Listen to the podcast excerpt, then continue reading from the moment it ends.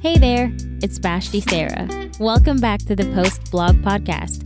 If this is your first time listening, hit the subscribe button, like button, follow button, share button, all the buttons to stay connected with the Post Blog Podcast. Remember, if you don't hit the subscribe button, you won't know when new episodes drop on all platforms. So if you want to stay connected, just subscribe.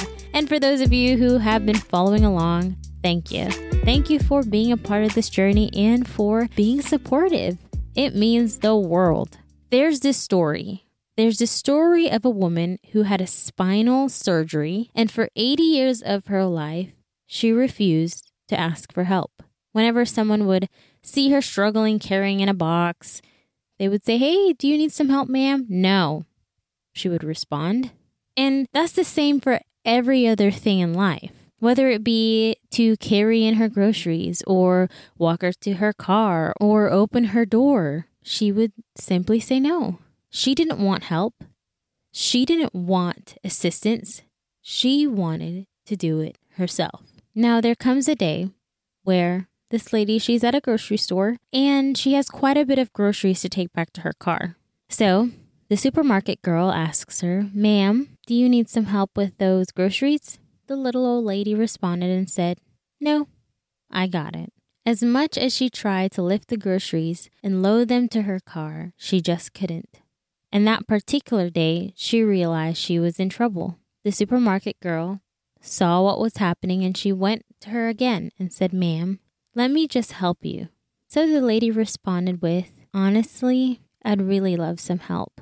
In that moment, she felt a sense of liberation because for the first time in her life, in her 80 years of life, had she agreed to someone helping her. Instead of feeling like a failure, she felt liberation. And as old as she was, the supermarket young girl became her teacher. She understood that day the importance and strength in asking for help.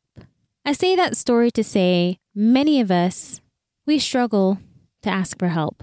We don't like to ask for help. And when I say we, I mean I don't like to ask for help. We like to pretend like we can conquer the world and do it all by ourselves.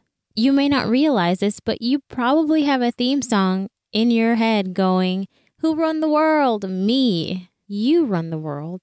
I run the world.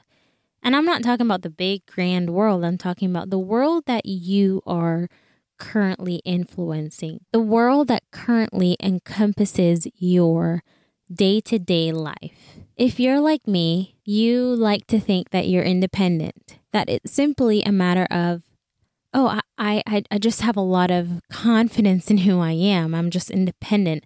I know who I am and I'm, I'm a go getter. My oldest brother and I got to talking about the difference between pride and confidence and independence versus confidence. And in our conversation, my brother told me, Vashti, you know, a lot of times pride can deceivingly look like independence. In other words, the root of independence is oftentimes pride. Because here's the thing independence defined is freedom from outside control or support. Independence says, I got this, I can do it on my own, don't worry about anything, I'm in charge, I'll figure it out. Confidence, on the other hand, if you look at the definition for confidence, it is assurance and certainty in one's belief, coupled with firm trust in the ability to rely on others when needed. So, independence and confidence are not the same. They look a lot alike, but they're not the same. Independence has a root foundation of pride. It focuses on me, it focuses inward. While confidence focuses outward, it says, I am not my own, rather, I am hand in hand with you. A lot of times we feel as if we're confident when in actuality, we're simply portraying an attitude of independence that stems from pride. We walk around pretending as if our lives are perfect, like we have it all together, as if we're just it. And you can be it, don't get me wrong. I'm a big believer in just being your best you. But if being your best you is a false version of who you are, then you really aren't you. You're someone else. Growing up, I was always the type to want to get things done on my own. And a lot of it has to do with I like to figure things out. And I still am the exact same way. Jared, my husband, tells me all the time, you enjoy problem solving, but so much so that you won't ask for help.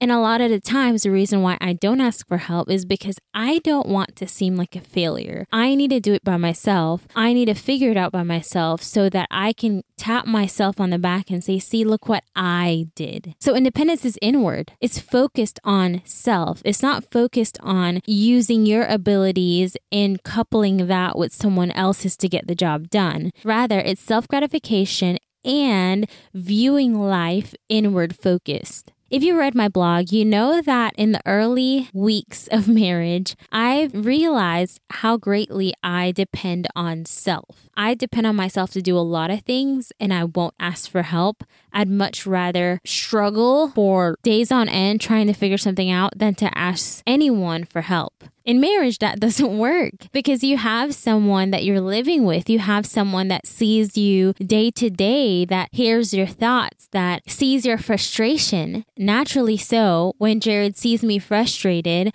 and I can't figure something out, he'll ask me, How can I help you? And my response is always, Oh, I can figure it out myself. Oh, don't worry about it. I can do it myself. And we've gotten into quite a bit of conflict there because I feel like I failed if I asked for help. And Jared, on the other hand, built to help, feels like he's not doing enough because I won't give him the opportunity to help me. And I've realized how much my persona my character that I'm trying to portray, that I'm so independent, I have it all together, is merely a facade, is merely an imagery so the world can think Oh, Vashti has her life together. Oh, Vashti's so independent. Yeah, go Vashti. When in actuality, I am so weak. I'm so weak inside because I refuse to ask for help. And why is the lack of asking for help weakness? It's because you'd much rather suffer through pain than to find liberation. And the world views it the other way. Asking for help is weakness. It's giving up and saying, someone else figure it out. That's not it at all. Asking for help is a sign of strength. It's saying, I can't figure it out. I will acknowledge the fact that I don't have the skill set to get these things done or to figure this issue out. So I'm going to couple with someone else. I'm going to link arm in arm with someone